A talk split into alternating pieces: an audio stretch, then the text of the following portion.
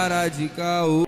Para de caô, tu é um merda. Eu sou invicto, caralho!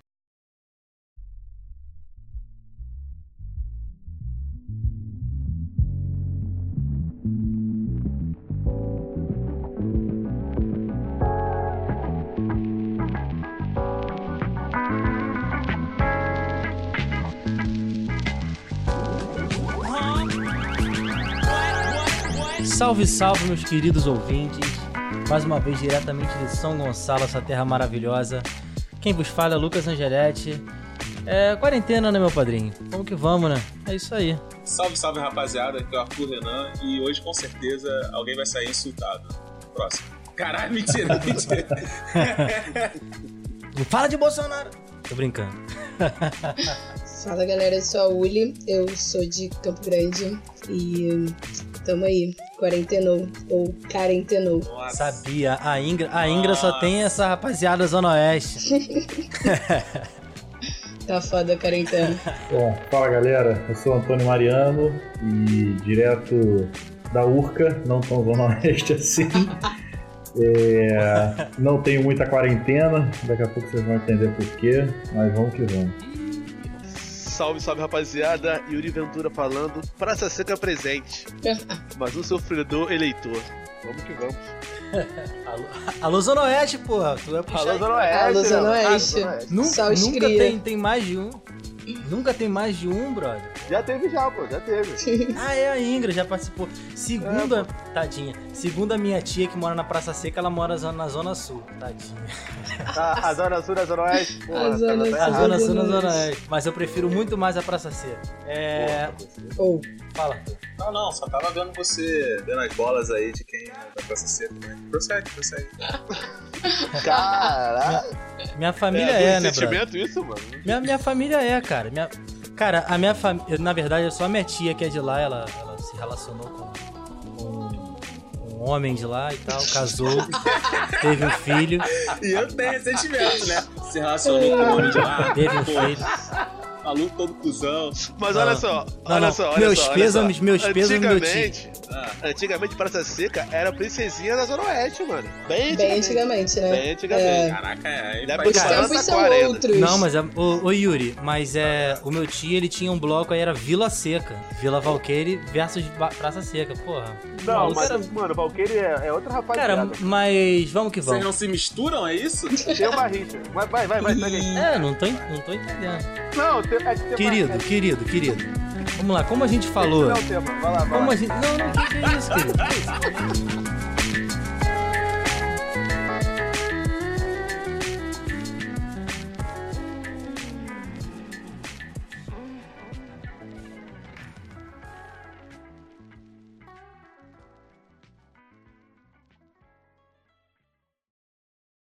Opa, te peguei, hein? Sabe o que vem agora? PicPay, você já sabe, aquele aplicativo que a gente sempre fala aqui, mas não em vão, a gente não fala em vão. Não fala em vão, nunca. O PicPay é pra ajudar a gente. Como é que o pessoal pode ajudar a gente, Lucas? Mano, o pessoal pode ajudar a gente baixando o aplicativo do PicPay, procurando lá por Calcast e você vai ver os planinhos lá que tem pra ajudar. São planos básicos, mano, básico. Você pode pagar R$2, R$5 e R$7. Porra, mas por que eu vou pagar vocês, mano? Pra que eu vou me dispor a pagar por vocês se esse programa já é de graça? Cara, vai do coraçãozinho do brasileirinho, né, cara? É pra ajudar a manter esse programa no ar, hospedagem, comprar novos equipamentos, a gente poder, sei lá, convidar alguém, a pessoa... Agora na quarentena não, mas poder convidar a pessoa pro nosso cafofo e, vamos gravar e tal, passagem, enfim. É isso, mano, pra ajudar a gente mesmo a manter esse programa no ar, né? Porque uma hora não vai dar mais, né, mano? Não dá, pai, não dá. E o nosso bolso também tá secando, gente. O nosso bolso também seca. Mano. Seca. Cara, é importante ressaltar que, na quarentena agora, mano, esse é o nosso trampo, sacou? A gente tá fazendo a parada acontecer. Então, você ajudando, cara, isso, merece um abraço, não depois da quarentena, mas quando acabar a quarentena, então ajuda a manter esse troço aqui, cara. Ajuda. Chega junta e assina o Calcast no PicPay. R$2. E cashback, pô. Cashback.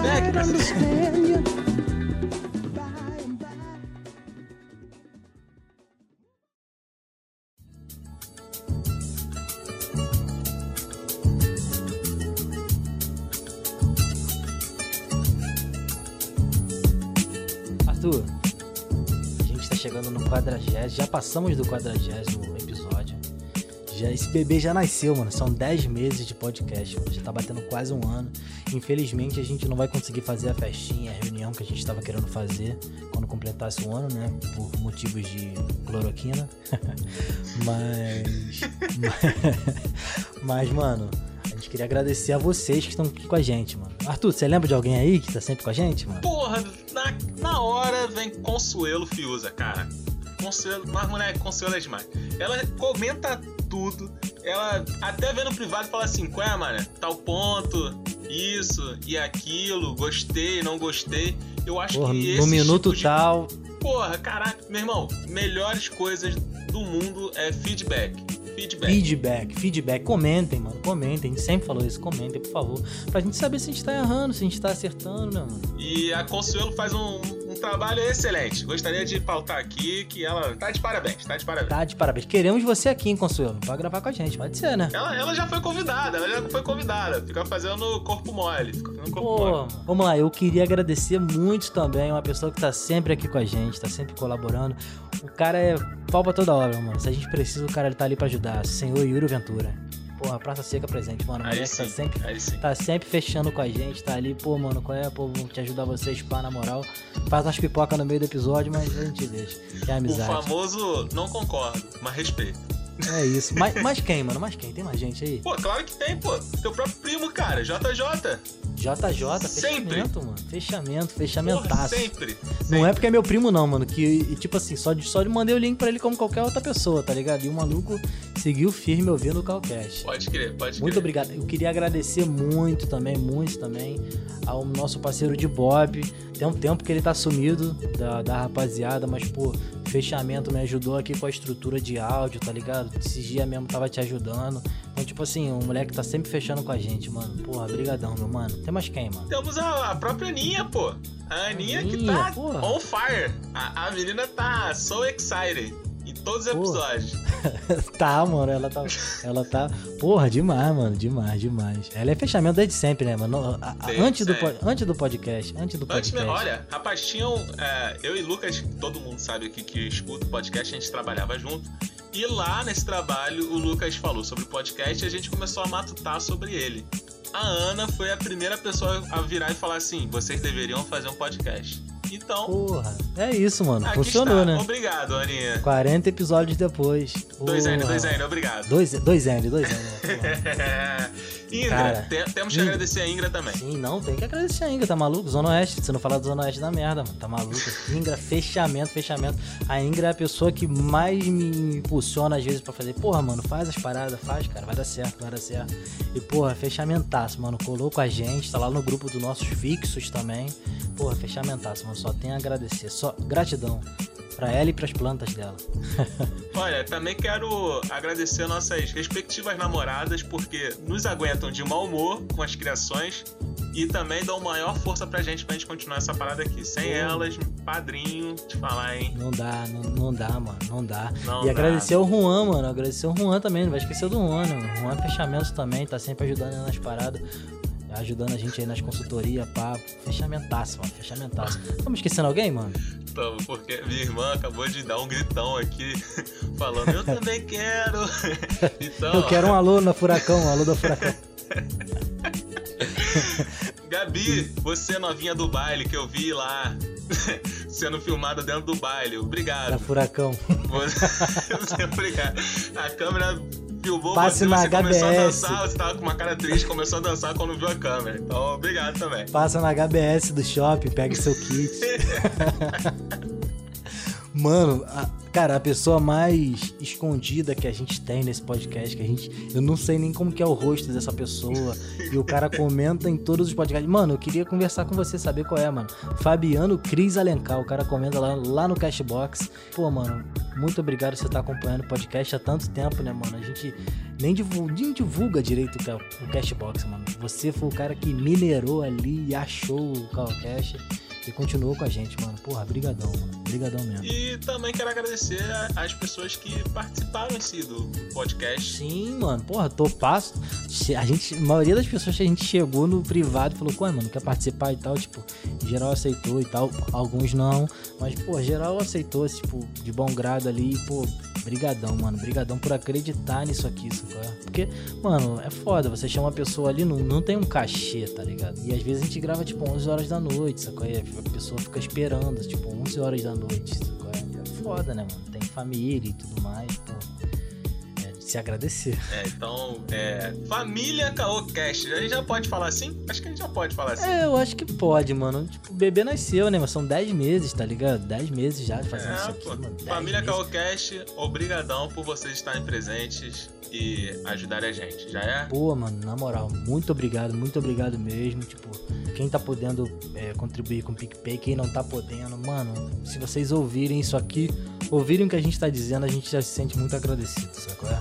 Mas contribui lá, que o bagulho é feio, tá ligado? A gente tá agradecido, mas contribui lá, mano. Vai lá, vai, padrinho, vai. Tá ligado, a gente tá ligado quem tá contribuindo, quem não tá, tá ligado? Dá um pau aí, vai lá, vai.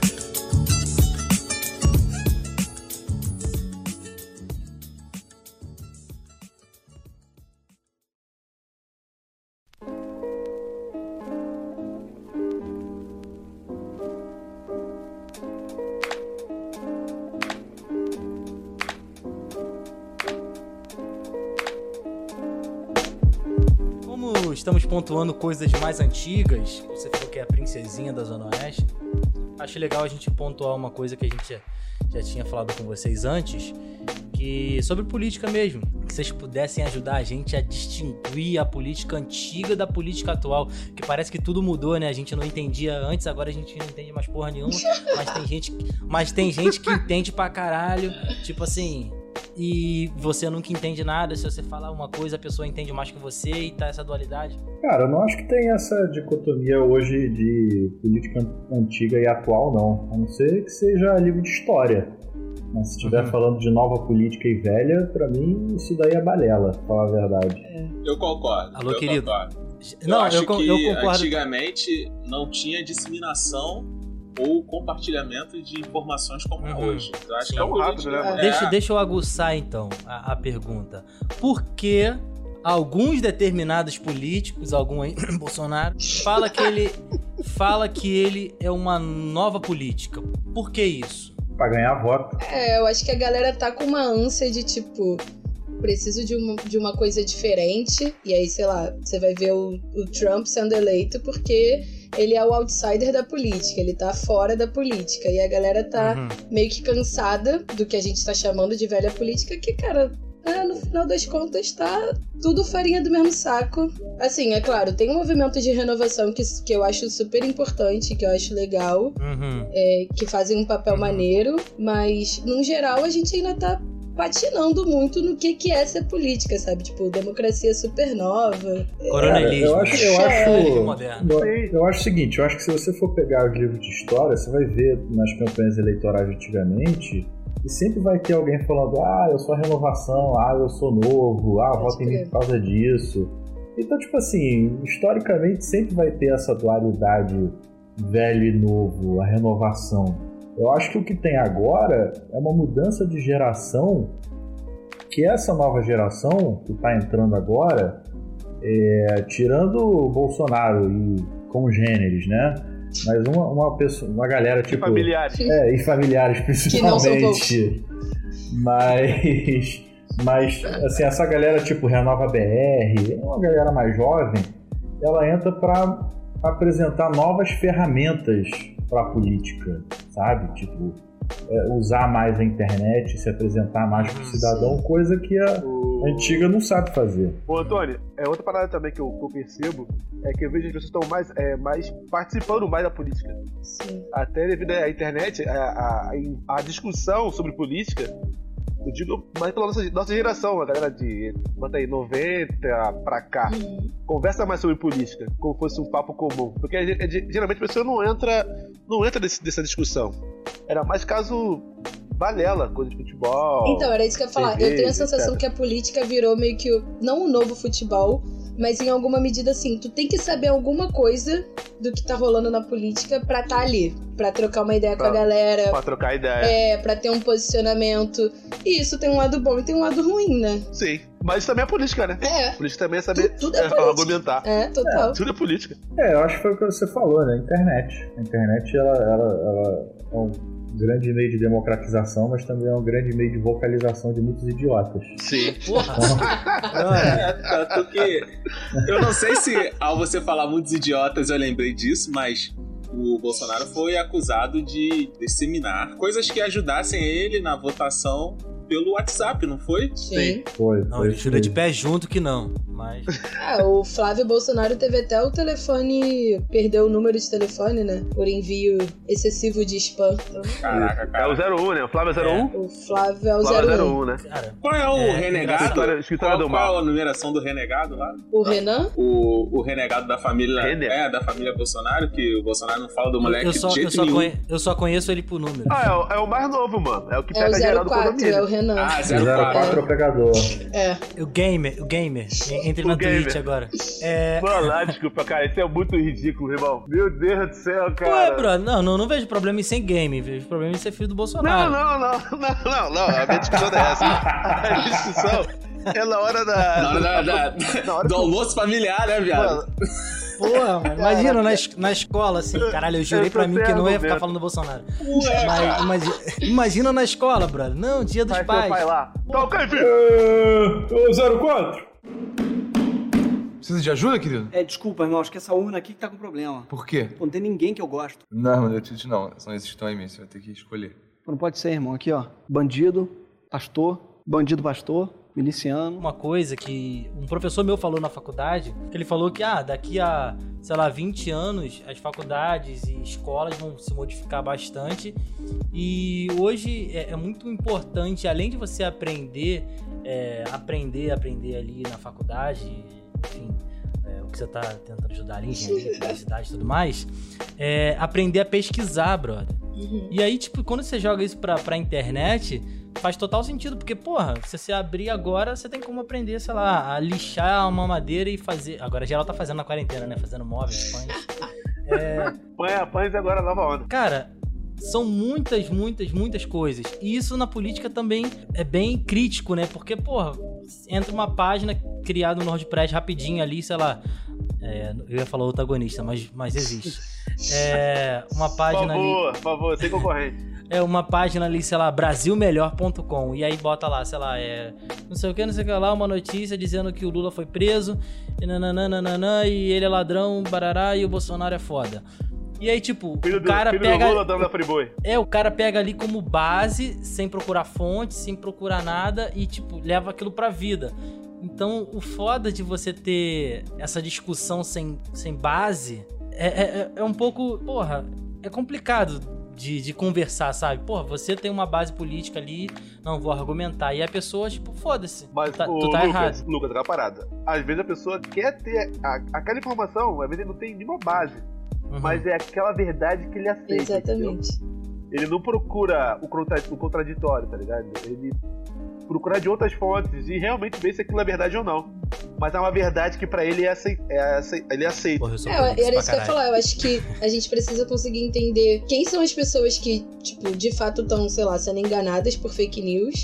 E quem é a galera que gosta de uma notícia falsa, que é isso que o Yuri tá falando. Tipo, se agarra naquela verdade porque pra ela conforta ou faz sentido e fala, beleza, é isso que eu vou acreditar e... foda-se. Mano, mamadeira de piroca, mano. É!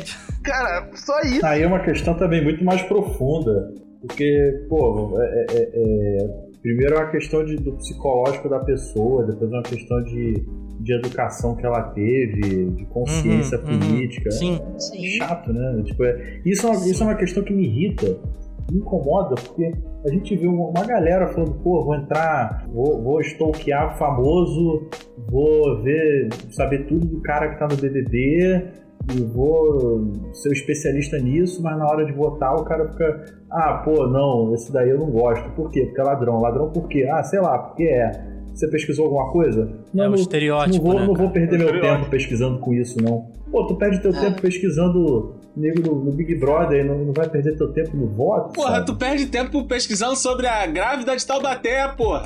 É, mas a gente caiu num senso comum de que política não é importante, né? E aí, sim, tipo, pra gente... E é tudo ladrão. É, pra gente reverter isso, cara. Todo mundo é ladrão. É muita, porra, é muita educação política pra gente reverter esse quadro que tá hoje, sabe? De que, tipo, não tô nem aí em quem eu vou votar, ou, voto no menos pior, ou levo a minha colinha e vendo meu voto, cara, por 50 reais. Não, pior, vai votar no panfletinho que tá no chão. Exato. Porra, aí não. Pô, isso acontece muito. Coisa, tá pisado já, porra, parada. Caralho, cara, eu nunca vou esquecer essas paradas, mano, é de ir votar, aí tá uma porrada de gente na minha frente falando assim, vai votar em quem? Não sei. Não sei. Tipo, a família foi 9 quengos, tá ligado? De uma vez só. Aí um pegou um panfletinho no chão e falou assim, vou votar nesse daqui. Aí todo mundo, vou votar também, porque eu não sei quem votar. Uma colinha. É. Porra, nojento, mano. Cara, mas eu não... ia até perguntar isso pra Uli. Então, quer dizer que não saber sobre política e não ensinar isso na base, numa escola pública ou, sei lá, numa associação de moradores, é um projeto político, então? Não deixa de ser, na minha opinião, porque, por exemplo, aqui em Campo Grande eu faço parte de um coletivo, tudo numa coisa só. Uma das primeiras coisas que a gente falou que a gente precisava fazer na Zona Oeste é falar de política na praça. Então, assim, e quando eu tô falando falar de política, não é, sei lá, eu vou querer explicar o que é a Câmara dos Deputados e o que é a Câmara dos Vereadores, porque isso é chato. Mas eu falo assim, pô, tá ligado as reformas que vão ser votadas? Que tu tá cagando? Isso vai impactar se tu vai se aposentar ou não, se tu vai trabalhar até morrer. Então acho que também tem muito isso, assim, tem muito um juridiquês e um politiquês que a galera gosta de manter, que a galera gosta de falar, pra afastar mesmo, sabe? E a gente precisa burlar isso. Cara. Usar a norma culta pra afastar o povão. Um clássico. Traduzir. Pode crer. Mas aí, na hora de falar lá, tu fala meio... Não, mas na hora de ganhar voto, aí tu fala o... Com gírias, da favela. Com gírias, ou tu fala mais na norma culta. Pra ganhar voto? Chega lá, aí, braço, já viu esse cuzão aqui? Ou não? A Cerola falando geografia, braço, tá ligado? Braço não Cerola chegou muito aqui na Zona Oeste, não. Aí no consagrado... Consagrado é bom. Qual é, meu maninho? Padrinho na Zona Oeste. Porra, que não pega, padrinho, né? Padrinho na Zona Oeste dá merda. Não tem nada. Bagulho de pagar, os bagulho aí, pá. Não, mas aí é outra parada. É outro episódio. Eita. Não, mas olha só. Eu concordo também com a questão de educação escolar abranger mais esse fato político, né, cara? Porque a gente sofre, assim, precariamente, não só escola pública, escola particular também. Sim, particular também. Não fala nada, cara, nada. Não fala nada, é como se não fosse importante. Mano, passa muito de leve, tá ligado? Até a divisão dos três poderes. Eu sei que na particular você tem ainda o ensino geopolítico, mas não é em todas as escolas. Mas na puta, mano, nem isso. E até essa geopolítica é foda, né? Porque dependendo do professor que você tem, ele vai pegar muito mais uma parte, tipo, eurocêntrica da geopolítica. Eurocêntrica. Isso. Só, sabe? Então, ainda assim, fala, Revolução Francesa, Revolução Industrial... Não, sabe o que é que dá raiva? Tchau. 2 bimestres de Napoleão. Porra, Napoleão foi foda? Ok, foi foda, mas Napoleão, cara... Dá uma resumida aí, tá ligado? Mano, só de civilização antiga, Mesopotâmia, porra. Pô, mas aí a gente cai naquela parada, né? Até onde o professor pode ensinar sem ele influenciar o aluno, né? Não pode. Mas querendo não, ele vai influenciar o aluno. Eu concordo, Todo mundo não tem como você ser imparcial. Exato. É tipo, a gente não precisa falar... É isso, é escroto falar doutrinação, porque não é isso. Mas, cara, tu tem a tua visão política, tu tem tua visão de mundo. É hipocrisia mesmo falar, o professor tem que ser imparcial. KKK. Não, cara. É impossível. Até porque os seus pais não vão ser imparciais. E outra, pô, o professor, ele tá num pedestal, querendo ou não, que a gente tá lá, o cara é que ensina, ele que tem o saber e tal. Exato.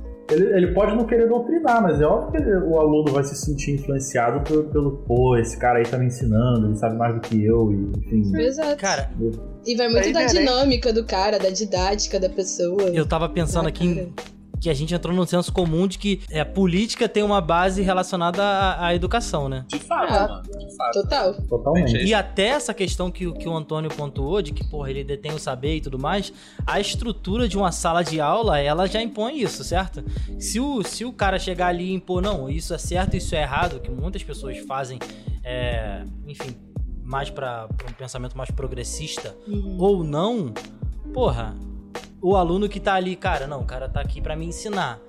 Ele tá ali como uma esponja, certo? Então, porra, se o cara falar que é isso, é isso. Mas depende muito do professor também, cara. Tem professor que te estimula você a contestar ele, tá ligado? Entendi. A contestar a hierarquia da sua aula. Eu acho que depende muito da pedagogia, né, do professor. Uhum. Tipo, da dinâmica sei dele. Lá, se o cara ele for mais freiriano, ele não vai ser esse cara de, tipo, meu aluno é uma esponja.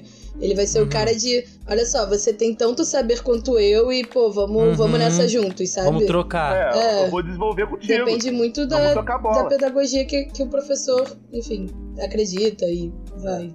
Boa, desta parte são os professores que mais marcam. Mais me marcaram. Verdade. De história e geografia. Sim. Moleque, eu tive um professor de história que ele era assim. Ele chegava na sala de aula e falava assim, leia da página tal a página tal. Era isso a aula dele. Só isso. Que isso? Sério mesmo, era só isso a aula dele. Ele não mandava nada, nada. Era só, leia da página tal. Ele chegava com sono, né? Até a página tal. Não, mano. Caralho. Ele ficava tipo carcereiro no presídio. Pedia pra você ler e ficava observando a sala, mano. Quem tava lendo, quem não tava. Aí chegava na prova, o nego ia falar assim, mas pô, professor, eu não sabia isso daqui, não sei o que lá. Aí ele ficava, você realmente leu o teu livro? Meu Deus. Aí geral ficava, pô, eu li e tal. Aí ele, tá, quando você lê mais do que eu, você pode vir me contestar. Aí eu ficava, caralho, cara, que filha da puta. Tipo, 5 anos de idade, né? Olha a resposta do cara. Caralho, que filha da puta. Você lê mais do que eu. Humilde esse professor, né? Porra, humildão, mano. Ele ia lá só pra fazer um cartão só, tá ligado? Exato, mano. Exato.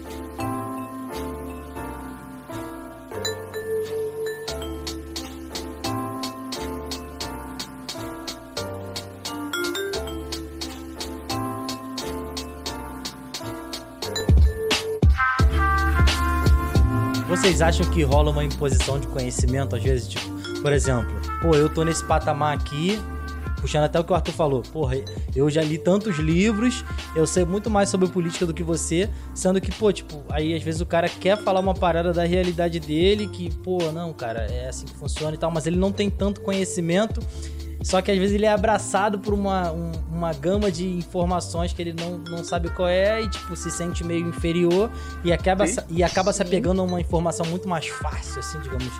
Pô, não. Mais palatável. É, mas, tipo, mais clickbait, sabe? Tipo, porra, vou clicar nessa porra aqui.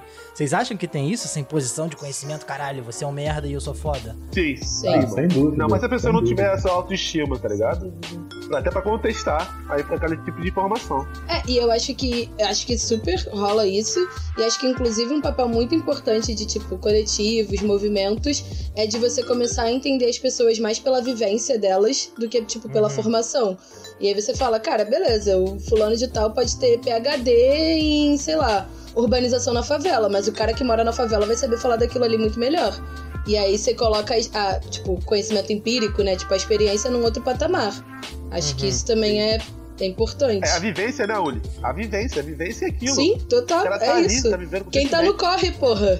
Porra, exatamente, bro. Irmão, qualquer pessoa que tá no BRT tem mais conhecimento do que você que traz de transporte. É fato. Esse não tem a menor dúvida.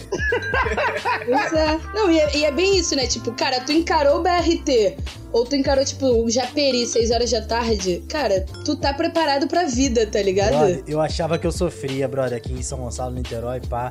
Quando eu comecei a pegar no horário de pico o BRT e o metrô, o BRT muito mais, né? Que o BRT, pelo amor de Deus, mano, não cabe mais gente ali. Nem não no, cabe mais gente. Nem no teto, tá ligado? Não tem mais espaço.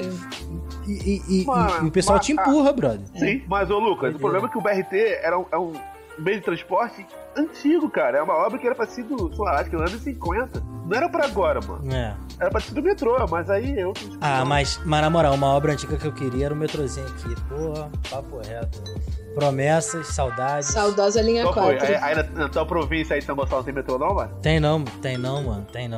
Várias promessas. Tem vídeo no YouTube aí. O Arthur sabe que eu sou... Quem ouve o podcast sabe que eu sou um admirador da minha cidade, São Gonçalo. Tá no meu coração. Tá certo. Porra, tem até projetos campeão, aí. Campeão pro carnaval. Do carnaval, não. Campeão do carnaval, pô. Não, mano, é Niterói. Você é viradouro, pô? Não. Você é viradouro? Não, aqui é a Porra da Pedra, brother. Mas eu não...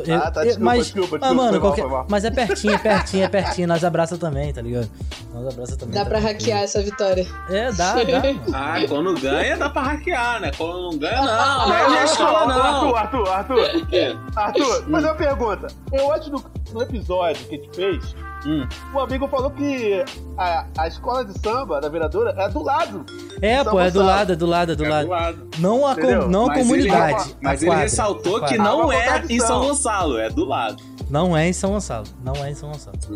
Ele comemorou como se fosse. É porque São Gonçalo e Niterói é como se fosse uma cidade só. Só que São Gonçalo é Zona Oeste, Zona Norte e Niterói é Zona Sul. Yuri, é como tudo nessa vida. Quando você fica beneficiado, você aceita. Quando você se fode, você diz que não tá contigo. É assim mesmo. É que nem político então, pô. É, pô. É por isso que o pessoal de Icaraí não ia concordar com essa afirmação aí, não. O Lucas é o político perfeito de São Gonçalo. Ele é jornalista pra caralho. Ele puxou pro tema de novo, né, cara? Ele moleque bravo. Sim. O sorrisinho dele. Caralho, olha esse gancho. Sim. Caralho, velho. Mas vamos lá. São Gonçalo, ela tem um peso muito menor, assim, politicamente dizendo, do que Niterói, porque Niterói já foi a capital do estado também. Então, isso. Porra, São Gonçalo é muito mais recente. E aí eu parto pra segunda pergunta. O Brasil é uma democracia recente, tá ligado? Comparado às maiores potências mundiais em relação a gente, quem a gente mais se compara, que é os Estados Unidos. Tipo, o curralzinho dos Estados Unidos é o Brasil e o resto da América Latina, digamos assim. Infelizmente. Isso tem um peso para essa divisão de pensamentos da gente agora em relação à política? Cara, eu acho que isso já teve muito peso e eu acho que hoje só tem porque, na minha visão, essa coisa de democracia recente é um mito. Amor, a gente tem a Constituição que há mais tempo está vigente do Brasil, né? Nunca uma outra, tirando do Império, Constituição na República teve vigente por tanto tempo. E se você for reparar, a Alemanha ela foi reunificada depois da Constituição de 88. Então era mais recente do que a gente, pô. E o pessoal lá não fica falando isso. Mas a nossa precisa de uma reformulaçãozinha ali. Tá? Então, era isso que eu falo. Tipo, eu concordo, Tony. Não. É claro que precisa. Mas, assim, eu acho que ficar a vida inteira dizendo temos uma democracia recente... sim. É sempre querer colocar a culpa em algo que já passou. Saquei também. Usar como fosse uma bengala, né? Exatamente, uma bengala que não deveria existir mais. É tipo o Bolsonaro falando que os filhos dele ainda são garoto. Eita, pegou pesado. É um menino. Achei ele foi de 22 depósitos. Ele é um garoto, porra. Ele não sabia que, porra. Então, é que eu concordo com o Tony em partes, mas eu fico pensando assim, pelo menos a minha visão, quando eu troco ideia de conjuntura política atual com alguns amigos e a gente fala, tipo, a democracia é muito recente... É mais que assim, não falando em termos da Constituição em si, mas tipo, pega a história do Brasil, pós-república, e tipo, o que já rolou, sabe? Sei lá, até pegando de 2013 pra cá, a gente tem as manifestações de 2013, a gente tem um golpe em 2016, ou impeachment, como queiram chamar. Então eu acho que assim, é mais os atravessamentos que a gente tem, sabe? A gente tem agora um cara na presidência que, porra, é um completo boçal e que já cometeu inúmeros crimes e... Enfim, eu acho que é mais isso, sabe? Assim, a trajetória do Brasil em si, ele é atravessado por uns momentos muito bizarros, que a gente não vê em outras potências. A gente tem uma trajetória esquisita, concordo plenamente. Mas se você for parar para ver, os Estados Unidos agora tem o Trump, a Inglaterra agora tem o Boris Johnson, que no início ele era praticamente da turma da gripezinha, a Hungria... Sim. Precisou pegar, né? Precisou pegar, né? A gente já passou por 2 processos de impeachment, a gente tem agora o Bolsonaro, tem diversas questões. E, cara, se fosse qualquer outra democracia um pouco mais frágil que a nossa, irmão, já teria virado uma ditadura, já tinha tido um golpe, o presidente já tinha se eternizado no poder. E aqui, bem ou mal, apesar de já ter tido 2 impeachments, e é óbvio que isso mostra uma certa fragilidade do sistema,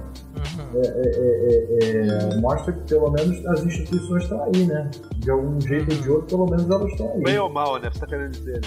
Bem ou mal. Presente. Exatamente. É óbvio que tem suas falhas, mas não é isso. Cara, o Yuri, o que o Antônio pontuou, a comparação com a Alemanha e tudo mais, vocês acham que tem alguma relação a Alemanha? Pô, teve diversos desastres sociais e tudo mais, e o Brasil também. Vocês acham que o lance deles e o mundo todo fazerem questão de pontuar os erros da Alemanha? E o do Brasil nem tanto faz a gente tá passando pelo que a gente tá passando? Porque, por exemplo, ditadura. As pessoas se perguntam se a ditadura foi boa ou não, sabe? Não, é papo reto. Tipo, tem gente que fala, porra, ditadura, cara, eu nem lembro dessa porra direito, sabe? Tipo, eu não sofri. Sacou? Eu não sofri. A galera aí na rua pedindo as 5, então, tipo, né? Vocês acham que, por exemplo, na Alemanha o pessoal pontua pra caralho. Não, porra, nazismo foi aí, barará, qualquer filme, tudo. Alemão, porra, nazista. Então, cutuca os caras. E eles têm... Polêmica agora. Teoricamente, na época do nazismo, a Alemanha tava crescendo absurdamente. A gente pensar. Tá ligado? Mano, eles eram, tipo, potência. Sacou? Ainda são hoje de novo. Mas eles eram uma potência... foda em tecnologia, em ciência e tudo mais. Ô Lucas, eu acho que mais pega é que a Alemanha teve um projeto de nação, tá ligado? De reconstruir a nação. O Brasil nunca teve. E realmente você tem uma nação forte.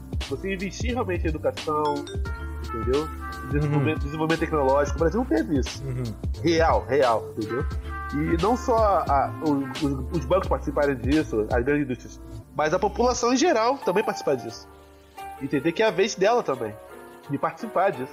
A maioria das pessoas não participava ativamente da política, deixava pra lá. Usava o mesmo argumento que todo político é ladrão.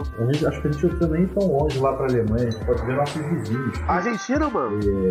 Argentina e Chile, pô, eles têm museu de memória da ditadura, sabe? Então, lá isso é lembrado constantemente. Não são países que se desenvolveram como a Alemanha depois de uma ditadura como essa, mas são países onde, se você levantar o questionamento se a ditadura foi boa ou ruim, o pessoal vai te olhar torto e falar: "Você tá de sacanagem, mano? O que você tá dizendo?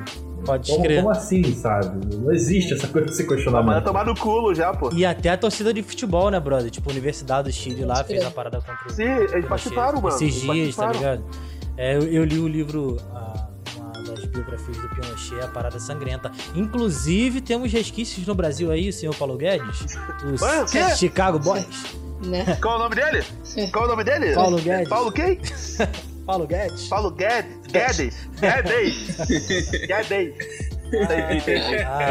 Ficou aí. Tem um ditado, né, que fala uma parada dessas, tipo, se você não sabe a sua história, você tende a repeti-la. Caralho, é triste, brother. É triste, né? É triste. Porque o Brasil, às vezes, parece que a gente tá começando a ficar tranquilo. Tamo boiando, tamo tranquilo. Daqui a pouco alguém te puxa pela perna e tu tem que voltar e tá fudido. Pô, Mano, o Brasil, eu tenho pra gente, o Brasil é um relacionamento ruim, tá ligado?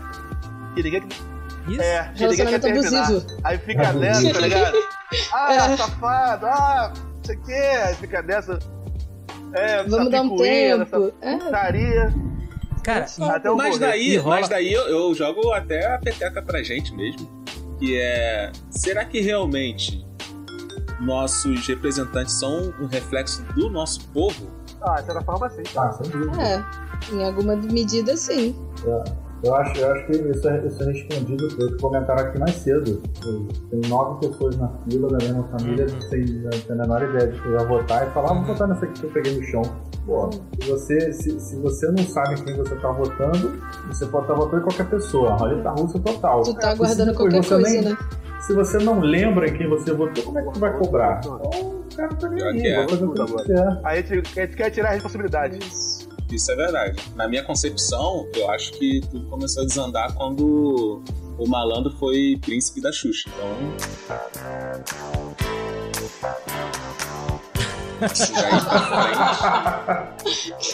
Mano, você não vai fazer isso, mano, nesse episódio. Já fiz. Você não vai fazer isso nesse episódio. Eles que não conhecem o podcast. Você não vai fazer isso, cara. Caralho, o Arthur tem um negócio com o Sérgio Malandro, cara. Ele é ruim, brother.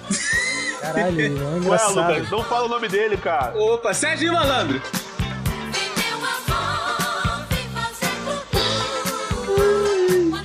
Cara, eu respeito a opinião equivocada. Sério, velho. Essa piada não tem mais graça, cara. Não tem mais graça, já incrível. Tô saturada já, cara. Eu posso estar errado, mas nada, o Sérgio... Fiquei quieto. O Sérgio... O malandro... Vou nem falar Sérgio. Ele já se candidatou, brother? Ele já se candidatou porque é assim no Brasil, né? Tá ligado? Não, mas você fez alguma assim. Fama... Porra, tem vários. Não só se candidatou, como continuou como deputado, né? Sim. Ele ganhou em São Paulo. Foi em São Paulo que ele ganhou? Tiririca ainda tá aí, gente. Que isso? O quê? O Sérgio Malandro é deputado? Não. Ah, Tiririca, tá. Não. O Tiririca. Como assim? Tá tudo errado. Mas não dizem que ele fez um bom trabalho, sei lá? Ah, mano. O pessoal de São Paulo fala que foi um voto... Como é que é? Voto revolta. Tipo o macaco Tião. E o cabo da Ciolo. Glória a Deus. Cara, a gente tem um ex-ator pornô que é conservador. Caralho! Que coisa mais louca do que isso. E que agora falou que o Alessandro Molon é que tinha que ser o presidente da Câmara. Cara, que contraditório, cara. Brother. Mas vamos lá, isso é Brasil pra caralho. É. Brasil não é pra principiante, não. Não, e o Brasil, sim, ele é o ator pornô. Exatamente. Que paga de bom cristão e bom familiar. Exatamente. Ele é isso. Não, e o Alexandre Frota é perfeito também pra exercer o cargo que ele tá, porque é nada mais justo do que ele fudeu o Brasil, né?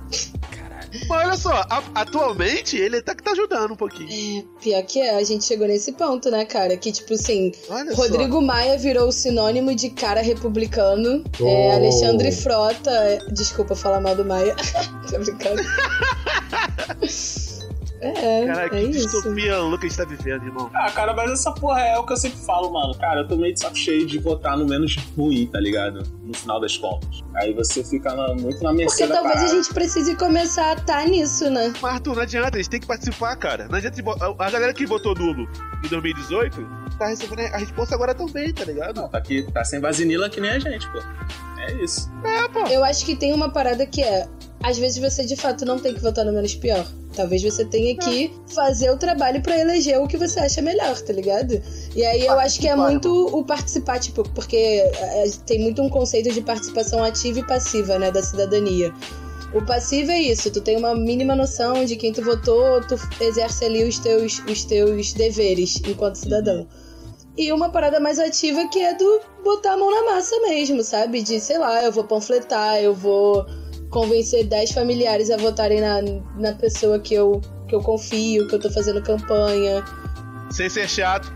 É, sem ser chato, mas sendo chato também, porque passa por aí também, né? Mas aí, vamos lá. O voto, ele, por ser obrigatório, ele fode ou ajuda a parada? Eu acho que ajuda.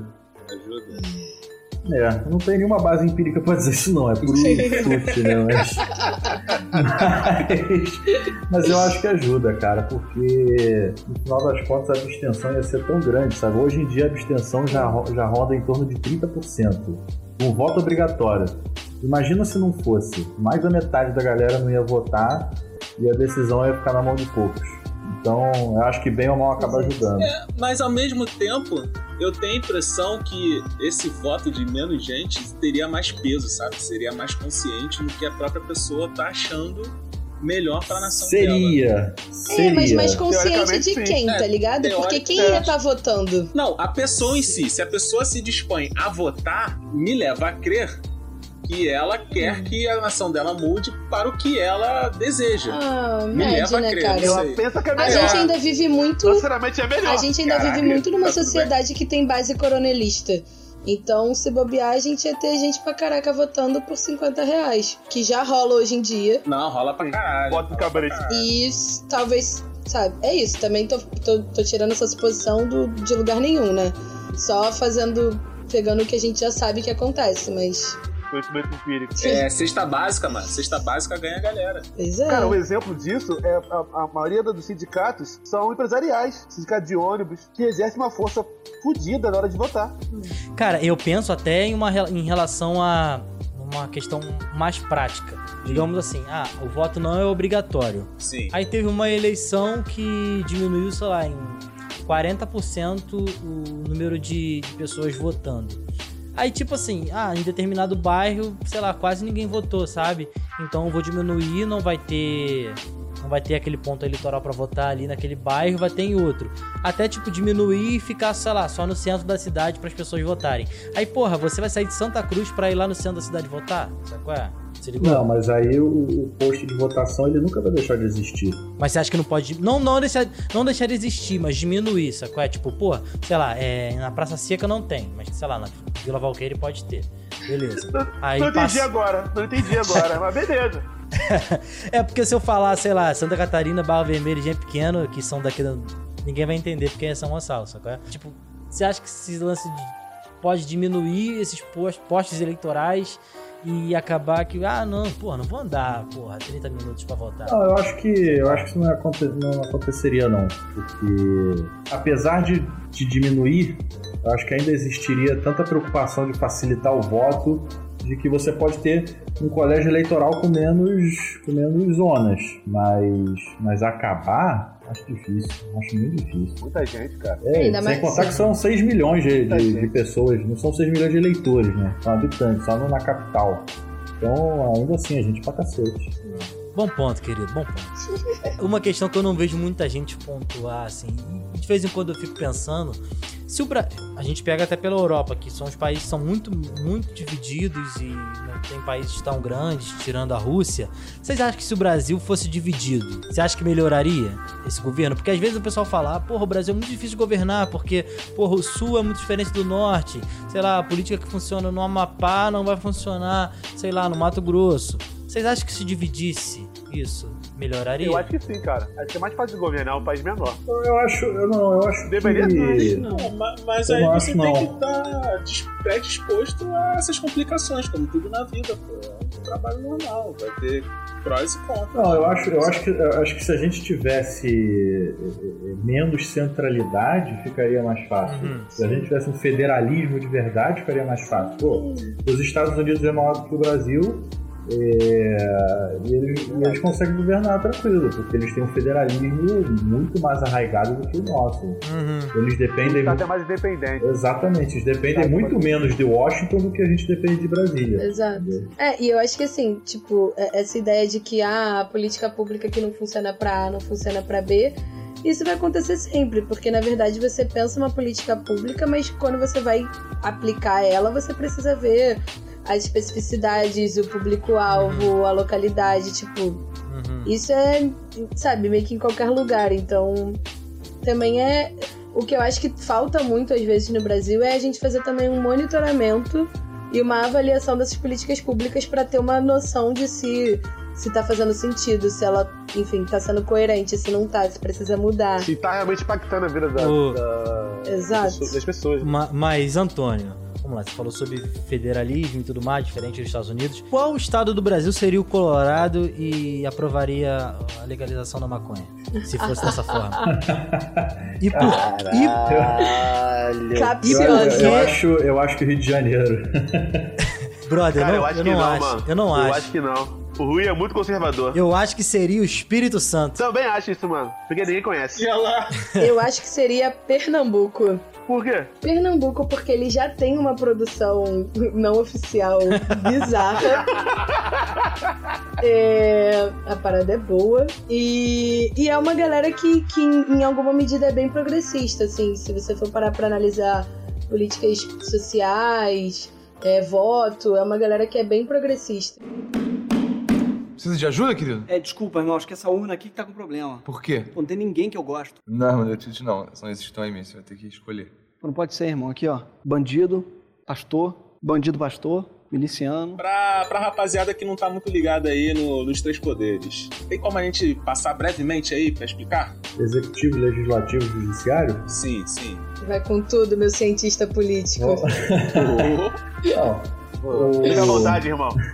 Bom, o Poder Executivo, ele, como o próprio nome diz, ele é o que executa as políticas públicas. Ele não tem a prerrogativa de fazer lei, ele não tem a prerrogativa de julgar, ele tem a prerrogativa de pegar o dinheiro dos impostos e, a partir disso, aplicar de volta à população com políticas públicas, de uma maneira assim bem resumida. O Poder Legislativo, o Congresso Nacional, a nível nacional, as Assembleias Legislativas e as Câmaras Municipais, elas fazem leis, né? Elas legislam e elas aprovam o orçamento enviado pelo Poder Executivo e, por fim, ela também fiscaliza o Poder Executivo. São essas das três prerrogativas principais de qualquer Poder Legislativo. E, por fim, o judiciário, ele julga, né? Ele julga baseado nas leis inventadas, digamos assim, nas leis escritas pelo Poder Legislativo e sancionado pelo Poder Executivo. Então, o Poder Legislativo ele pode fiscalizar, ele tem um braço de apoio que é o Tribunal de Contas. Você também tem, não é um poder, mas é uma instituição paralela, que ela não tem vinculação nenhuma, nenhum desses três, que é o Ministério Público, que também pode fazer denúncias, e tudo isso acaba recaindo no Poder Judiciário, que acaba julgando enfim, qualquer tipo de crime, enfim, investigando, etc. Então são aí, basicamente, rapidamente, em 2 minutos, as funções de cada um dos três poderes. Que atualmente a gente vive uma guerra entre o legislativo e o executivo, né? O atual presidente. Porra, o STF não me deixa governar. Muitas pessoas começaram a entender melhor, nem tanto, o que o presidente pode fazer e o que ele não pode fazer, porque muita gente vota no cara achando que ele vai governar e dá chibatada em geral, e agora é isso, e tiro pro alto e eu que mando. Parece não que é nem o próprio Bolsonaro sabe o que ele pode fazer, né? Porque ele tá achando que ele tá no absolutismo. Eu acho que ele sabe, cara. Eu acho que ele sabe. Ele faz isso pra realmente fazer uma força. Tá pagando fazer de maluco, faz de maluco. Ele acha que tá no império. As pessoas entendem o que é democracia, brother? Vocês acham, assim? Tipo, cara, ou façam a minha vontade. Tem preguiça de saber o que é. Eu acho que é isso, tem preguiça de saber o que é. Eu não acho que o Bolsonaro saiba falar a verdade. Eu acho que ele foi... eu acho que ele é criado, ele é forjado numa parada tão de autoritarismo que ele pensa, eu sou o presidente da República, o presidente da República pode tudo, porque no Brasil... de fato a gente tem um hiperpresidencialismo e aí é isso, ele entra em conflito por isso, porque ele não entende direito até onde que vai o poder dele. Mas como a gente tem muito a questão de seguir uma liderança, tem gente que entende qual é o papel dos três poderes e tem gente que não. Tem gente que vai pensar, não, eu votei no presidente, eu não votei no ministro do STF. É nesse momento que ela se dá conta da importância do voto, não é antes, não é quando tá na urna. E aí você tem o entendimento tanto pro bem quanto pro mal. Tem o entendimento da pessoa que de fato entende e tem outra que ela cai ainda mais numa espiral de não entendimento. Eu acho que é isso aí, o presidente é um imperador e o resto suga o dinheiro público, não existe. São vassalos. Mas agora, tipo, eu tô pensando aqui de se a sociedade entende ou não isso de democracia e o quanto é de preguiça ou não. Eu acho que a galera na real entende na prática, porque, sei lá, tu vê essa galera que tá indo pra rua pedir AI-5 e Bolsonaro mito. É a mesma galera que quando a polícia foi lá falar, ô meu filho, sai do meio da rua porque tu tá fazendo aglomeração, não pode, e dispersou, falou, ai, minha liberdade, eu quero a minha liberdade. Então... caralho, brother. Sabe? Pediu ditadura, mas com a liberdade. Olha, que contraditório, né, rapaz? Você não é raiz? É porque pra essa gente... Mas é um público específico também, né? Pra essa gente, o AI-5 não tira a liberdade. Pra essa gente, o AI-5 ela tira a liberdade de bandido. Acabou. Que é vagabundo, né? É, elas não sabem o que é o AI-5. Não tira a liberdade de gente branca de, porra, classe média alta, na verdade. Vamos falar as verdades. Brother, e eu acho que seria muito mais brusco, brother. Ainda mais com esse contexto de internet. É, vamos pegar até, porra, pela China, sacou? É, tipo, que é um comunismo, mas e é uma questão muito autoritária lá do bagulho. É uma vigilância brusca, pô. Imagina. Eles falam que é social-democracia, eles falam que é isso. É que eles falam. Apesar de eu me familiarizar com a China em vários aspectos e em outros, é foda, brother. Porra, você ser vigiado o dia inteiro, brother. Porra, acho que esse pessoal que... Ah, não, eu quero a volta da ditadura, não tem ideia. Pode rolar esse tipo de coisa. Sabe o que é? É ter um drone pra sair na porta da sua casa pra ver se tá respeitando a quarentena ou não, irmão. Não, na quarentena drone, ficou mano. Foda isso. Show, brother. Mas, porra... Não é assim? Mas será que é só pra isso que eles usam? É, exatamente. Mas vamos lá, não é só a China que faz isso, né? A China só é mais aberta, né? Porque há um tempo atrás aí a... Porra, lá o do Snowden, né? O Snowden explanou aí esse bagulho lá dos Estados Unidos. Ah, não, com certeza. Que tinha vigilância. Esqueci o documentário. Via satélite. Eu acho que é Snowden mesmo o nome do documentário, né? Do filme. É Snowden. Então, porra... Democracia. Ter esse lance de vigilância é uma foda, né, bro? É, já tá rolando em larga escala a questão do celular, né? Que estão usando o celular pra registrar aí onde a galera tá... aglomerações. Gente, o livro do George Orwell já trazia um pouco isso, né? O Grande Irmão lá, 1984. Sim. Minha indicação no episódio 38 do podcast. Big Brother, mano. Big Brother. Mas a gente nunca mais vai falar sobre Big Brother aqui. Porque já começa com você não autorizando esse GPS, né? Que eles estão utilizando. E isso daí vai pra uma outra escala, né? Porque quando acabar, isso daqui vai continuar, cara. Você vai continuar sendo seguido, assim, entre aspas, né? Você vai ser vigiado. E aí vai pra outro patamar. Mano, com certeza uma empresa vai comprar essa informação, cara. Cara, é foda. Sim. Cara, mas assim, pensando como empresa, digamos assim, eu quero saber onde as pessoas estão. Hoje em dia você... pega no Uber, assim, você sabe mais ou menos, porra, as pessoas estão se deslocando daqui pra cá. Mano, eu penso até pelo Rio Card, sacou? Rio Card, sim, bilhete único. Pô, eu sei que tem esse volume de pessoas que estão indo daqui pra esse ponto, pra determinado ponto. Então, pô, tipo, dá pra saber, sabe? Onde as pessoas estão indo. Mas não aí, precisa de muito. Aí também tem outra questão.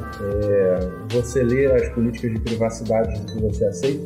Você lê a do Uber pra saber se ele vai rastrear seu GPS? Não. Sim, brother. Sim, mas por exemplo... WhatsApp. Ninguém lê. Não, ninguém lê. Mas tem a questão, por exemplo, WhatsApp. Tem gente que trabalha no WhatsApp. Tem gente que é o chefe, todo mundo tá ali no grupo do WhatsApp. Tá em quarentena mesmo, pô, como que a gente vai manter o contato? Pelo WhatsApp. Tipo, você não pode falar, porra, não uso o WhatsApp. Tipo, o pessoal vai ficar olhando pra sua cara, tipo, caralho, porra, usa aí, cara. Usa o Telegram. Caraca, Telegram. Olha que você tá deu merda já, Telegram.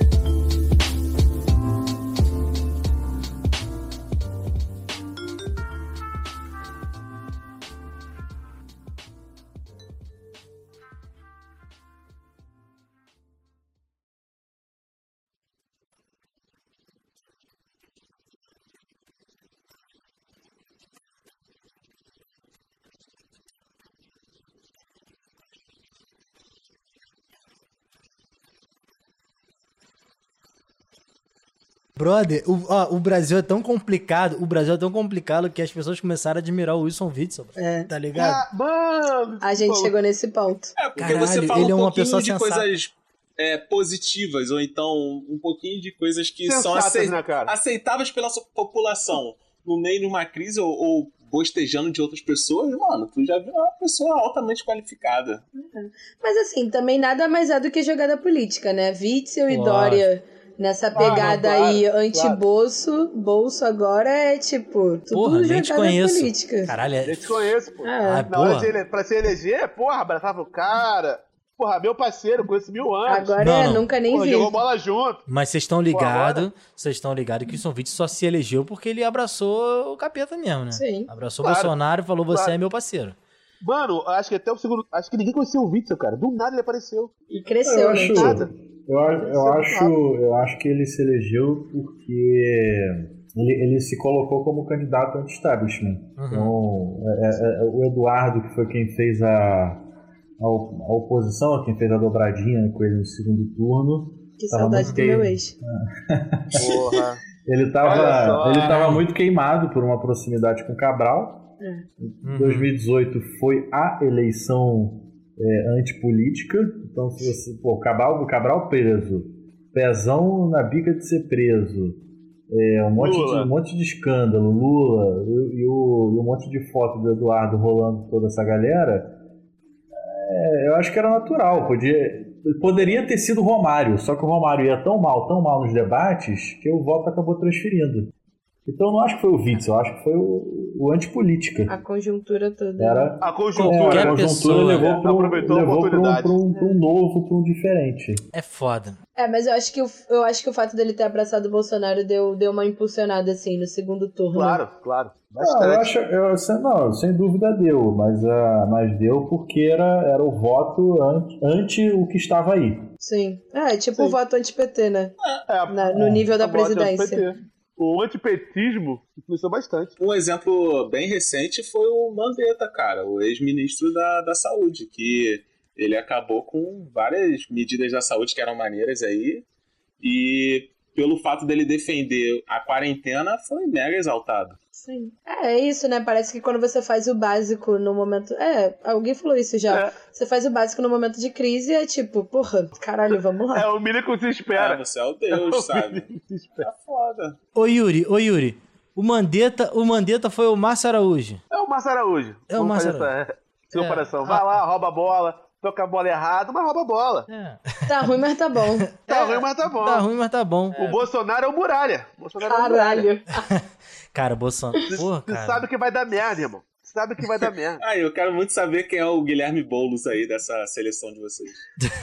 Cara, Guilherme Boulos? Caralho. Quero muito saber. Peraí. O Ribamar do Vasco. Quase faz o gol, mas nunca faz, brother. Porra. Mas o quase faz o gol, tu também tá dando uma floreada, né? Porra, pra caralho, ué. Porra. Eu ia colocar o Ribamar com o Ciro Gomes. O Ciro? Quase faz o gol, beleza. Era pro Ciro, irmão, 2018 era pro Ciro pegar de rebentar logo e fazer o gol. De trivela, viado. De trivela, mas não. Porra, não foi, mano. Precisa de ajuda, querido? Desculpa, irmão, acho que essa urna aqui que tá com problema. Por quê? Pô, não tem ninguém que eu gosto. Não, mano, eu te digo não. São esses que estão aí mesmo, você vai ter que escolher. Pô, não pode ser, irmão. Aqui, ó. Bandido, pastor, miliciano. A gente tá falando de política no Brasil e não comentamos ainda sobre o PT e o senhor Lula. E aí? Porra, né? E aí o quê? Cara, cadeia, chilindró, lavagem de dinheiro, laranjeiras... E é isso. Meu vilão favorito? Pai da nação. Como é que ele chamava? A não sei o que greluda, né? Então é isso. Quê? A não sei o que greluda. Não, calma. Mané. Grelo duro. Tem um contexto. Grelo duro. Porra, caralho, mano. É isso. Cara, do STF, que isso agora. Lula é isso. É foda, brother. Porque aí, cara, você vê que não tem um cara ideal, entendeu? Não tem uma pessoa ideal. Não tem um cara ideal. O Lula é aquele coroa da sua rua que você acha ele maneiraço, mas ele é escrotão dentro da casa dele, pá, xinga. Porra, ele é o bicheiro, caralho. Porra. É foda. Pô, mano, né? Pô, brother. Isso, mano. O Lula significou muito pra muita gente. Ele representou uma... Então, pô! O símbolo, do cara que consegue revolucionar, tá ligado? O problema é que chegou lá... É isso mesmo! Mas, brother... Ele, porra, se juntou os gatos... Bicheiro ajuda a comunidade, tá? Fala. Mas, na moral, se tá ele, o Bolsonaro, eu voto nele. Sem sombra de dúvida. Óbvio. Sim, claro. Aí que eu tô falando da parada do menos pior, cara. Eu fico muito puto com isso. Pô, mas nesse caso, o menos pior, sem comparação, né? Sem comparação, cara. Mano, na moral, se tá o Cabo Daciolo lá no lugar do Bolsonaro, tava melhor, Bruno. Papo reto. Caralho. Causou Papo uma reto. Confusão aí. Não, peraí. O Daciolo é verdadeiro, mano. O Daciolo fala a parada do coração, mano. Caralho. Ele ia falar um bagulho... Yuri, muito louco. Daciolo queria que a Ursal existisse. Porra, tu tá de sacanagem comigo. Mano, debate. Caralho, na moral. Agora que ele falou pro Ciro Gomes sobre a Mussal. Aí o Ciro ficou tipo, porra, não é possível que ele falou isso. Cara, mas se vocês pararem pra pensar, tipo, o Cabo da Ciolo, ele em alguma medida, ele foi meio revolucionário, tá ligado? Ele foi o cara que já foi do PSOL. Ele foi preso porque ele tava lá no bombeiro, fez revolução, fez greve, foi preso porque fez greve. Então, tipo assim, tipo, ele, sei lá, não sei se ele se perdeu... O que aconteceu? Ou talvez não, ele só se encontrou também, né? Tudo uma questão de perspectiva. Perspectiva, né? De ponto de vista. Ele é meio confuso, eu acho que eu sou meio confuso. Eu entendo ele nesse ponto, porque eu também sou confuso. Não, cara, ele é bem confuso. E o Haddad, hein? Cara, o Haddad... eu gosto do Haddad, mano. O Haddad é muito fraco. Ele se escondeu atrás do fantasma do Lula, mano. Tipo, caralho, o Lula é Haddad. Que porra de slogan é esse? Mas a Dilma já tinha feito isso. Qual foi a diferença, então? O cara vai bater, mano. O Arthur, eu acho que o Haddad, ele teria muito mais capacidade, porra, professor e tudo mais, o cara tem toda uma base política, por se ele estivesse no lugar do Bolsonaro agora, acho que a gente estaria totalmente diferente nesse momento. Só que, porra... Até o diálogo, né, cara? Olha só, o Haddad foi prefeito de São Paulo, cara. O jeito que ele se posicionou, acho que se ele fosse de outro partido, ele não teria essa visão, sacou? Mas essa posição de caralho, de centralidade, tipo, até, porra, do PT mesmo, pô, eu quero me manter no poder por todo esse tempo. Tipo, só alternando ali os nomes. Pô, brother, tipo uma hora... Mas aí eu acho que a questão da centralidade volta à discussão que até o Antônio falou sobre como governar, tá ligado? O presidente em si, ele precisa da Câmara, tá ligado? Uhum. Pra poder governar. Então ele tem que ter um bom diálogo com o centro, com a direita e com a esquerda. Uhum. Principalmente com o centro, que é a maior parte. É o Lula, porra. O Lula fez isso. Foi. O Mensalão foi isso. Ele era só essa pessoa. Só que ele deu dinheiro em vez de conversar. É isso, o Lula fez isso, ele deixou a Dilma fazendo isso, só que ela não tinha o tato pra fazer isso. O tato. Não tinha o desenrolo. É foda. Mas, cara, a Dilma... E o Alckmin? Caralho, maluco, me cortou, mano. Caralho. Cortei mesmo. Não tem que falar mais desse povo. Não, eu só queria apontar uma coisa da Dilma, que eu acho que teve uma questão também muito em relação por ela ser mulher, sacou? Sem dúvidas. Porque ela como fosse uma maluca e tal, sim. Porque o Bolsonaro, caralho, a Dilma fez um cisco. O Bolsonaro tá fazendo, porra, um caminhão de areia, tá ligado? E nada. Porra, tá o Saara. Tá ligado? Então, tipo, só queria pontuar isso. E Alckmin. Não, e olha só, a questão que foi levantada o impeachment da Dilma, o Bolsonaro também fez também, da questão fiscal. Da pedalada. É porque quando o Temer entrou, deixou de ser um super problema, né? Eles mudaram umas leis lá. Acho que o Antônio pode falar melhor disso, mas... Mudou o entendimento. Pra ser sincero, eu não lembro qual era a mudança dessa lei, não. Droga. Tava contando com você. Mas realmente teve isso. No governo Temer. Não, o Temer foi manchado pela mudança da Constituição trabalhista, né? Ele tentou. Ele começou essas paradas, né? Mas vamos falar a verdade, o Temer é o Conde Drácula, então só a imagem dele já transmitia uma certa insegurança. Precisa de ajuda, querido? Desculpa, irmão. Acho que essa urna aqui que tá com problema. Por quê? Pô, não tem ninguém que eu gosto. Não, eu te não. São esses que estão aí mesmo. Você vai ter que escolher. Pô, não pode ser, irmão. Aqui, ó. Bandido, pastor, miliciano. O Mourão é tipo um Aécio Neves da vida. Caralho, ele outro esquecido. Porra louca pra caralho, mas tá sempre bem ali na fita, falando bonitinho e tal. Caralho, Aécio Neves sumiu, brother. Cadê ele? Aécio é deputado federal. Pô, tem várias paradas do Aécio, hein? Cara, ele é merdeiro pra caralho. Aécio é merdeiro. Avião de cocaína, os caralho. Bagulho pesado. Não, mas ele... Mano, o Bolsonaro conseguiu engolir, tá ligado? Esse cara, ele era o... Sabe, o inimigo agora é outro. Tá ligado? É tipo isso, mano. Mas te falar, minha opinião, eu acho que o Aécio deve ter muito mole na hora do impeachment da Dilma. Se ele deixasse a Dilma governar, com certeza ele ia ganhar pra sua eleição. Não sei. Porque ele ia ficar menos disposto. E a Dilma ia pegar um governo, querendo ou não, o momento mundial era de uma crise. Não ia eleger ninguém do PT, mano. O Aécio ia ganhar, porque ele ficou muito próximo. Não sei, vou pedir ajuda dos universitários. Antônio, por favor. O Aécio não ia ganhar porque tem um áudio dele dizendo que tinha que arranjar alguém que ele pudesse matar depois pra dar propina. Sacava com a culpa de qualquer um. Que isso, cara? Sim, mas isso foi recente. Não, isso foi antes da eleição de 2018. Isso foi entre 14 e 18. Foi o quê? Foi 2017. Ah, por aí. 2017, 2016, 16, por aí. 17, um esquemão, né? Mas eu acho que ele não fosse. Acho que se ele não forçasse uma barra pra Dilma ser impedida, acho que a galera não ia ficar tanto assim nele. É, o problema é que a gente não tinha como saber que ia ter crise no futuro, né? Mas isso daí, gente, me leva a uma candidata que tá sempre ali, né? Até a Teninha, tadinha. A Marina. E a Marina? Porra. Marina Silva. Pô, a Marina dá vontade de chamar ela pra comer um bolinho de fubá. É, viado. Porra, falou. Tomar um cafezinho com ela. Mas eu fico meio irritada com a Marina, na real. Qual o teu papo com a Marina? Porque ela é mó em cima do muro, sabe? Ela não se posiciona. Se posiciona. Plataforma. Exato, toda vez que tem uma grande parada, ela não se posiciona, ela paga de isentona, tipo agora mesmo, eu não vejo ela falando nada, mano. O problema da Marina é o seguinte, ela é evangélica e progressista ao mesmo tempo, então ela vai gerar desconfiança em ambos os grupos. Né? É, entendi. Mas isso daí é culpa do eleitor, cara, que não consegue aceitar dois traços, duas personalidades, assim dizendo. Ou não? Eu acho que é. Também.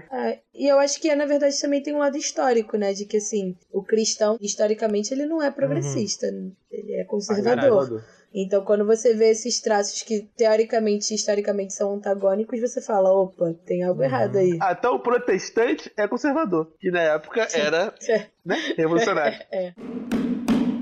Precisa de ajuda, querido? Desculpa, irmão. Acho que essa urna aqui que tá com problema. Por quê? Pô, não tem ninguém que eu gosto. Não, eu te não. São esses que estão aí mesmo. Você vai ter que escolher.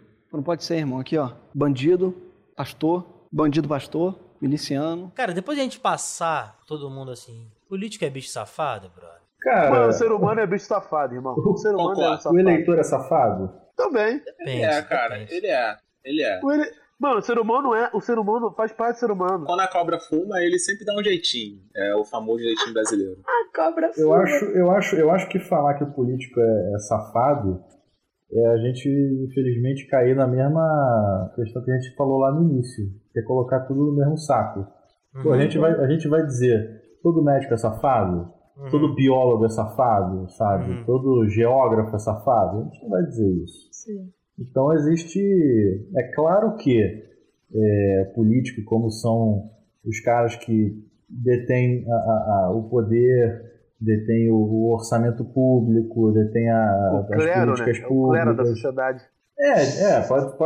Pode fazer essa referência, acho que é uma boa referência. Como eles são sempre em mais evidência, é óbvio que a gente vai sempre ficar mais de olho. Por exemplo, a gente acha que deputado e senador é sempre muito mais bandido do que juiz.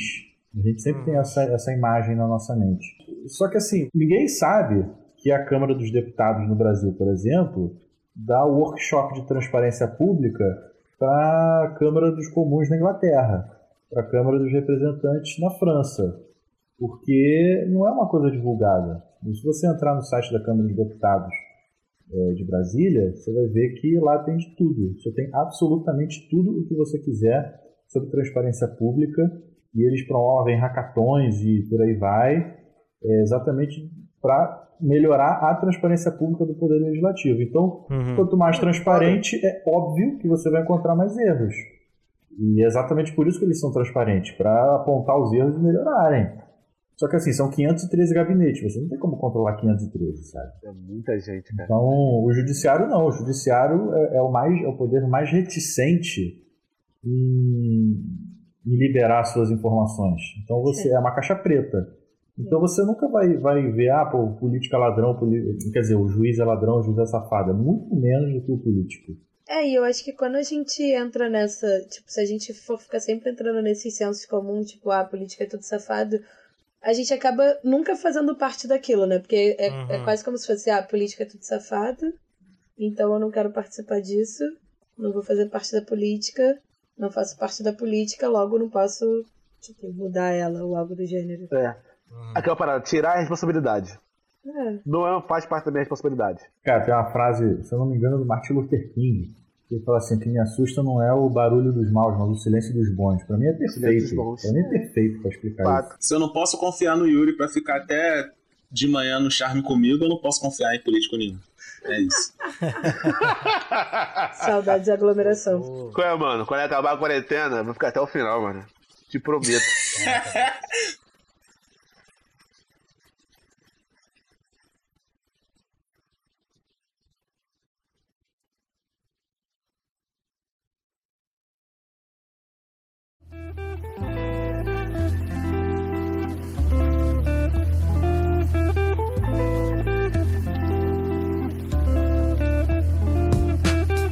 O Calor da Semana é um lugar que a gente...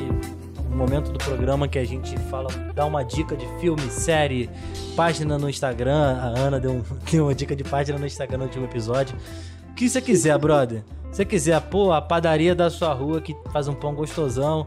É isso. Agora na quarentena você não pode comprar, só entrega. Mas vamos que vamos. Cara, eu posso começar, já que eu tô falando. Começa aí, mano. Cara, então, eu vou dar uma dica de um filme... Na verdade, eu não peguei o iniciozinho do filme, que eu vou dar uma revisada depois. Mas o filme é muito bom, cara. Eu vi ontem.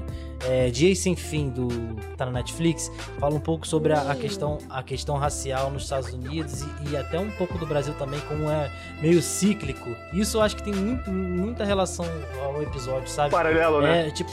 esse ciclo de coisas acontecendo não da mesma forma, mas elas acabam dando no mesmo lugar, sabe? Então, tipo, Dias Sem Fim na Netflix, brota. Então, gente, eu vou indicar aqui pra vocês uma série que, infelizmente, acabou de uma maneira não esperada, mas não perdeu a qualidade. Do outro lado, acho que até engrandeceu, que é House of Cards. Série muito boa, tá na Netflix. Sobre política foda. Também. Porra, muito foda essa série, muito foda. Deu treta na última temporada. Você tá ligado porque acabou. Você tá ligado porque acabou, né? Deu treta na última temporada. O amigo lá fez merda, mas... Mas, pô, Kevin Space também, né? Porra, mano. Mas o trabalho do cara não pode ser desmerecido. O maluco atua bem. Não, jamais. Ótimo ator. E a última série, apesar de não tê-lo, porra, a série... deu um jeito de ser boa, cara, na última temporada. Então, vai lá, dá uma sério, assistida. Mano, eu fiquei meio receoso. Eu nunca vi. Eles deram... Cara, não sei como, mas eles conseguiram tornar a história maneira, tá ligado? De ser assistido. Não é tão sinistra quanto as duas primeiras temporadas, mas vale a pena, sim. Vocês falando sobre isso, eu fiquei pensando aqui. Uma discussão que eu já tive com minhas amigas. E aí, separa-se o autor da obra ou não? Cara, é foda. Cara, eu acho que você tem que separar, sim. Eu acho. Mas eu acho que o cara também tem que pagar pelas coisas que ele faz, mano.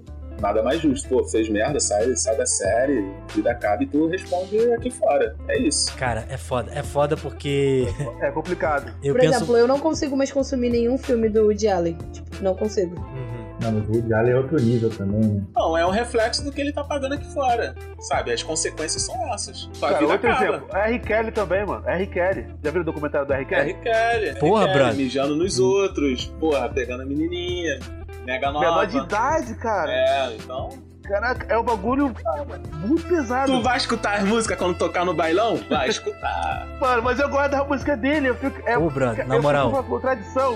Tu sempre vai lembrar disso.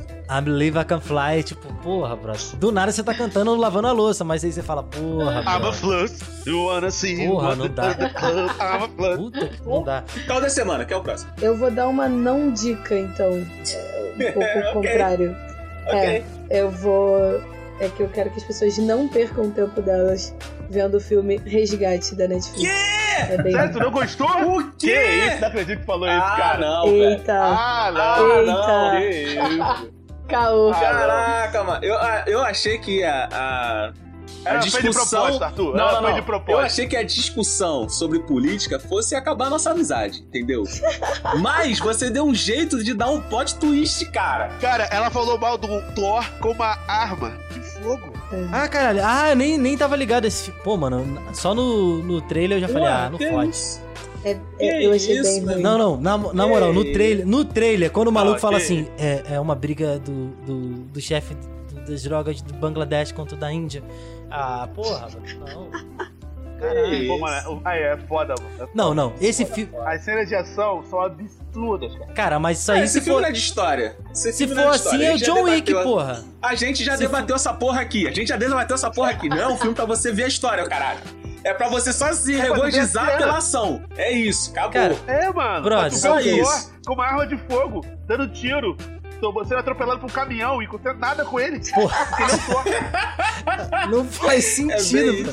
É igual o John Wick, é um filme legal de ação, só que, porra, são 300 horas de briga, brother.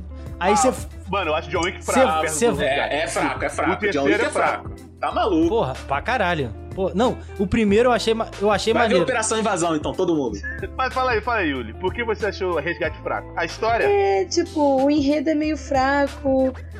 Tem um momento que literalmente é só tiro. Eu gosto de filme de tiro, em geral. Tipo... Você só tira foda. Mas é isso, é. Tipo, não tem nem história direito aí. Do nada não corta tem, pro menino. Graças a Deus, é só porrada. Corta pro menino, tipo, chorando. Justamente ai, meu pai não me ama. Aí tiro. Tipo, é, bastante. É isso mesmo, é isso que eu quero ver. É isso daí que eu quero ver. Pô. Antônio, traz essa lucidez, Antônio, pelo amor de Deus. Cara, eu indico a série da ditadura do Elio Gaspari. Tô terminando de ler o terceiro agora, que é o de A Ditadura Derrotada, e indico Como as Democracias Morrem. Então, a série do Hélio Gaspar para a gente entender como é que a gente chegou na ditadura. Acho que é bom entender um contexto histórico, porque tem muita coisa que a gente não aprende nas aulas de história. E... Como as democracias morrem, para a gente entender o contexto político que a gente está vivendo aqui agora. Não só aqui, né? Mas no mundo inteiro. Por que a gente chegou até aqui? E o que a gente pode fazer para não voltar depois? Mas, Antônio, é de fácil acesso? Tem PDF aí online? Como é que é? Tá, tem. Eu tenho os livros aqui porque eu gosto de papel.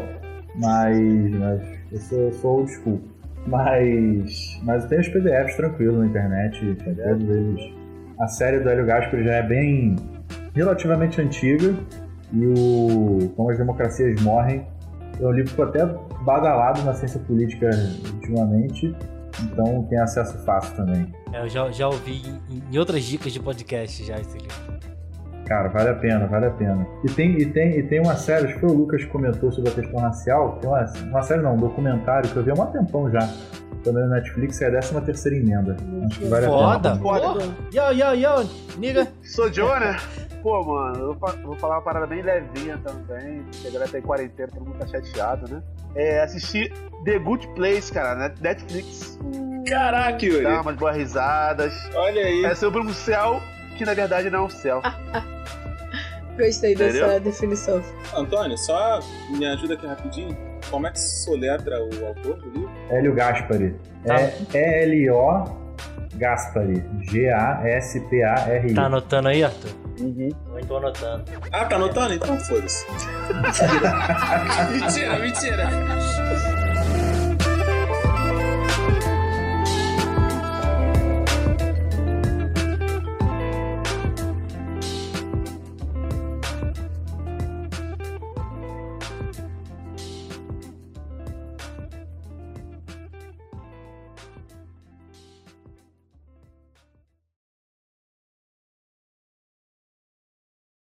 Pergunta difícil. Quem é o governador?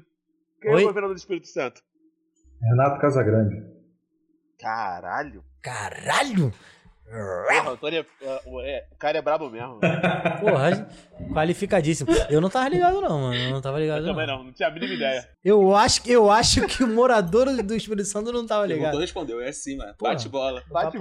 Pegou de primeira, que nem o Cristiano Ronaldo. E antes do Renato Casagrande era o Paulo Hartung. Que esse? Paulo Hartung foi eleito, reeleito, e antes do Paulo Hartung foi Renato Casagrande também. Meu Deus, que é esse? Caraca. Caralho, você é o PVC aqui do podcast. O PVC de política. É, mano. Pô, tá ligado nesse maluco, né? Do futebol, né? Porra, PVC? É o Milton Neves. Milton Neves da política. Porra. Ele tá tipo os entrevistados da Marília Gabriela. Um jogador. Bate-bola, jogou rápido. O que eu achei ótimo agora foi aquele reality show de pastores. Caralho, é. Essa ideia tem que rolar, brother. Essa ideia saiu da minha cabeça, tem que rolar. Tá ligado? Você tá ligado? Porra, Record patrocinando. Big Preacher Brasil, mano. Caralho, imagina, brother. Imagina as... Como se diz? As provas. Tá ligado? Tipo, caralho, exorcize alguém. Exorcize alguém. Ou então é acumule o maior número de devotos sem derrubar um copo de água. Caralho.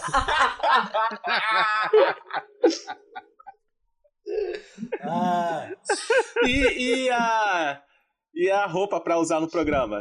É o mantinho obrigatório? Terno. Terno. Tem que ser terno, brother. Tem que ser terno. Não, o Yuri, terno que não cabe nele. Tá ligado? Tem que ser da companhia do terno. Não, tem que ser um terno maior que você. Porque senão não. Tem que sobrar. Ah, cara, mas é sacanagem. Isso daí é sacanagem. Ombreira. Não, mas é isso. Eu quero... Arthur, eu tô de quarentena. Eu quero entretenimento. Eu não quero saber do conforto dele. Porra. Caralho, brother. Tá, pausa essa porra. Participantes. Tonzão. Sila Malafaia. O Tonzão já vai ganhar, moleque. Tonzão já vai ganhar. Valdomiro. Caralho, mano. Na moral, não. Valdomiro. Valdomiro ia ser mente. Mas é só pastor filho da puta? Tipo... É, só pastor filho da puta. Entendi. Poder... Achei que vocês iam querer jogar, tipo assim, vamos jogar o Henrique Vieira ali pra ver o que dá. Pô... Não, mas peraí. O Tãozão vai ficar no meio de filhas da puta? Não, cara. Que absurdo. O Tãozão é dançarino, mano. Ele tá acostumado com isso. Mas essa é a nova do TZ... E dos HP. Isso é resto. Valou, Vandô. Puta merda, moleque. Se esforça que é pra Jesus, cara. Moleque, ele tá com a perna quebrada, né? O pé quebrado, sei lá. Mano, cara, é o melhor culto que eu nunca participei, entendeu?